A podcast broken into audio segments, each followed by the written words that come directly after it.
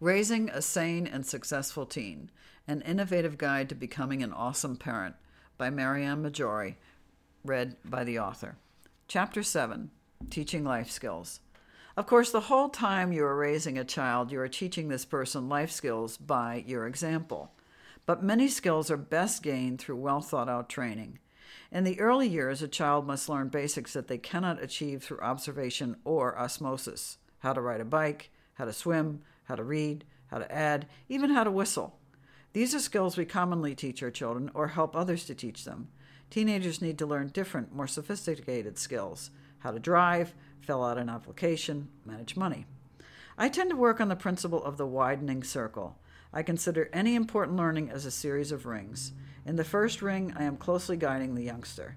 In the succeeding rings, I am gradually moving away until they can do the task and are on their own. Functioning in the practical world. My son noticed one of my methods when I took him to the bank to cash a check he had received for working on someone's boat. I pulled into the bank parking lot, stopped the car, and said, You go on in. I'll wait here in the car. He nodded and then sauntered off. Suddenly he turned and came back. He was smiling. You're sly, he told me. Really? I said. What do you mean by sly? Well, the way you taught me to do things. Like the bank. You start out, you bring me with a couple you bring me with you a couple of times when you are making a deposit. You tell me what you're doing and have me go up with you to watch you interact with the teller. When I wanted to do something at the bank, you went with me at first, and you did all the talking kind of as my advocate. Then the next time you and I went to the bank, I did all the talking, but you were right there with me and could say stuff or whatever when it was needed. Now we go to the bank. You know I can do what I have to do, and you'll be out there in the car if I need you. He stroked his chin. Nice work, he approved, and left to do his transaction. This principle of the widening circle, I have found, gives direction and support in small steps and shows the young person in the world that the, the world is there for them and that the ordinary functions they must perform in it as adults are actually doable. By transforming knowledge little by little, by letting them witness our activities in the world, we help our kids see how we do the tasks. After that, when we transfer knowledge of these tasks and small lessons that involve them, we show them how they may be able to do the tasks on their own. Banking was one way I taught Max about money. Voting is one of the ways I taught my teens about civic engagement. I'm old fashioned. I still like to go to the polls to vote, but the steps would be much the same whether I voted at the polling place or through the mail or online. From the time they were very young, I showed my kids how I researched the candidates and issues by going to public meetings to hear the discussions, collect newspaper articles on the issues, and reading the candidates' own materials. I would tell them what I was thinking about the people and the challenges coming up in the election. On election day, I would take them to the polling place and explain each of the steps of voting how I sign in, how I enter the booth and place the ballot, and close myself in for privacy. Then I would have them watch me vote and tell them what I am doing as I go through the process. The next day, when election results come out, we would review what the results meant and how I felt about them. By the time they were of voting age, they have a clear idea of what it took and would create their own method of deciding as well. Many high schools have courses to help kids learn how to balance a checkbook and how to drive. This is a great idea. But once again, don't leave your parenting responsibilities to the school. Show your child how you keep track of your household checking account. Let them see how much it costs to feed, house, clothe, and care for your family. Be sure not to terrorize them with this exercise. Let them know how you started out and how you learned to balance your budgets and make money to do what you needed it to do.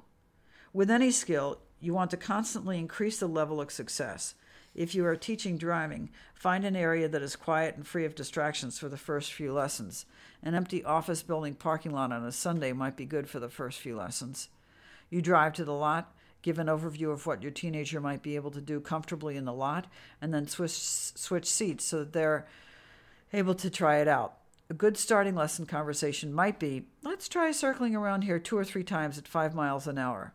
Your teen does the circles. You offer praise and then any corrections as needed. Remember to give praise before corrections.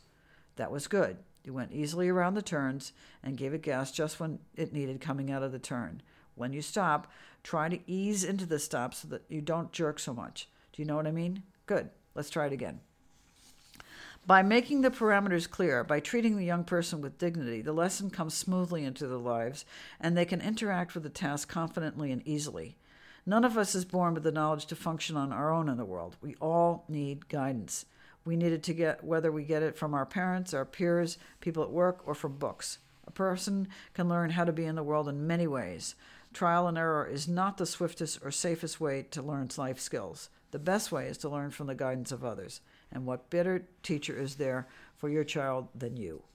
When we fail to take on the task of guiding our young people, we set them up for embarrassment, low self esteem, and failure. Here's an example that happened in our kitchen one evening functioning in the social world. I had invited a dear friend of mine and her 14 year old son to dinner with me and my son Max. Max was 15 at the time. The young man could not shut up. He talked and talked and talked. When someone else besides him started to talk a bit in the conversation, he quickly interrupted loudly and recommenced monopolizing the conversation. It was a tedious night for us all. Max said later that he hoped he had never had to go through that again. Another day, the mother and I had lunch together, and she said her son was home a lot alone and was thinking of calling Max and getting together with him. Knowing that this was a dead end street, I told the mother I didn't think this was going to work. Why not? the mother asked me with interest. Because your son is very verbal and Max seems to be a bit less of a talker, I said, trying to be as diplomatic as possible. You mean he, my son drives people away because he is so obnoxious? the mother said, annoyed with her child. I laughed. Well, that's one way of putting it. He's hard to be around because he talks a lot and it doesn't leave space for others people. I know, I know, said the mother. Why does he do that? I can't stand it myself. Well, why don't you do something about it? Like what? Like teach him how to be comfortable a guest, teach him the methods of good conversation. But why doesn't he know this already? Can't he figure that out by what's doing is not working? Well, maybe he can see that what he is doing isn't working, yes, but he may not know how to do the other instead. You're his mother. It's your job to teach him what works. The mother was amazed and yet suddenly fully sympathetic to her child, as she should be, because the mother had given him no guidance on how to behave when asked to dinner. The child could only flail around anxiously. By coaching the son with positive guidelines, this mother was able to help her son become a better, more comfortable, more considerate guest. Often, guidelines we give kids seem to go in one ear and out the other. But a lot of that, yeah, yeah, yeah, sure, sure, sure attitude they affect is really only affect. Don't harp on it. Let the lessons gestate. Don't comment. Just mention the guidelines and move on. If you are really energetic and you think it will help, make a list of some rules of good conversation that you've learned. Tape them to the fridge or bring them up as a topic of conversation at the dinner table. Here are a few rules I learned after years of being a world class blabbermouth. At the dinner table, and at most parties, no story or joke should take up more than a few sentences. When you are finished, let others talk. Next, don't talk about yourself all the time. Ask people about themselves and what they're up to. Next, when going to someone's house, bring something to add to the occasion. Food or drink is good, flowers are lovely, a movie, book, or magazine you like to lend can be cool too. Next, invite people back. If you go to their house, you're supposed to invite them to yours. It's easy and it's fun. Functioning in your private world. All parents would like their young people to clean up their room. This is a cherished ideal and a waste of time. Teenagers actually need to have messy rooms. They need a lot of stuff around, preferably strewn on the floor, under their bed, and blocking the doorway going in and out of the room.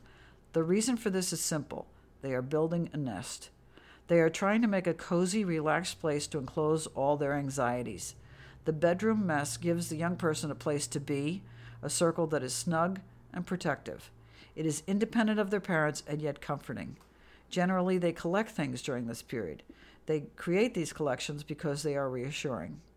Collections of posters, soda bottles, shoes, types of nail polish are all ways of being in a material world in a way they can manage. They cannot afford Ming vases, so they collect t shirts instead. With these chaotic rooms, they are also claiming their space as their own. This is a kind of preparation for having a space of their own later when they leave your space. This may not seem to make much sense, but if you have any memory of your own teenage life, you know it is true. It is very possible you also were once a slob or desperately wanted to be one. Now you know that being messy makes it very difficult to find things. Order is efficient. That's why you are orderly.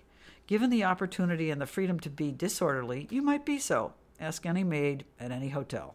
She will tell you that when people have the chance to quit cleaning up after themselves, they take the opportunity with gusto and leave incredibly messy hotel rooms to prove it. However, most parents of teens find teen mess to be very irritating. Too often, parents misinterpret the teenagers' chaos. The muddle seems to say to them, I am a failure as a parent. The one simple chore I was supposed to teach my child, I have failed at. I can't even get them to clean their room. Relax. Give it up. 99% of all American teens are slobs. Yet the vast majority eventually get decent jobs, find mates that care about them, create households that work, and learn to clean up when company is coming. The only difference between a utopian future and the hellish cave at the end of your hallway is 10 short years. By the time your kid is approaching 30, they will have learned how to organize their lives so their bedroom doesn't emit a smell of dirty laundry every time they open the door. That being said, I return to a guideline stated earlier choose your battles carefully. Worrying yourself and nagging your teenager over the shape of the room is a lose lose battle. There are other struggles on the horizon that are going to make the battle over a disorganized room look like very small potatoes indeed. Let it go. If you are so lucky as to have a housekeeper to help with your cleaning, insist that they ignore your teen's room as well. No use spending extra money on a whirlwind. Twice a year, you can help your teen bring some order out of chaos and retrieve the dried apple cores and the old coffee cups and soda cans from under the bed. This does not mean that your teen can be messy everywhere. Your house is still your house, and the other public and private spaces of it belong to you.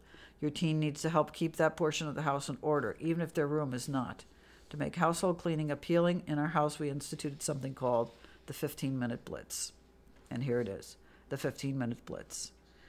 Teens will help with enthusiasm if the chore is quick, intense, and fun.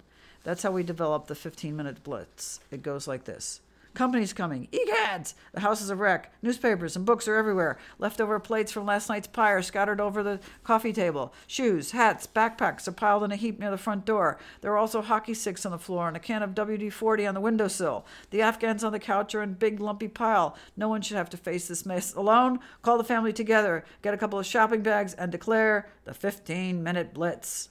15 fast, furious, crazy minutes that make your living room, kitchen, and bathroom look like Mar- Martha Stewart lived there. No fighting, no biting, please. Everyone do their part. Throw stuff into shopping bags and cart them to where they belong for later sorting. sorting. Fold afghans and lay them seductively along the back of the couch. Stack magazines in a fetching fan on the coffee table. Wipe the crumbs off. Put a colorful placemat over the, uh, that ugly scratch. Move it. We still have the kitchen to do. Do dishes and tag teams. Wash, dry, put away, quick. You only have six more minutes before Grandma's here. Put at least one clean towel out in the bathroom. Give the toilet bowl a swish with a cleaner. Pull the shower curtain into place. Wipe the sink and fixtures down with a wad of toilet paper and then throw it away. Shut the doors of all the rooms you don't want guests to go into. Turn the kettle on. Put the casserole in the oven. Now the place is bright, neat, gleaming. It's only taken 15 minutes, and even your mother in law will be impressed.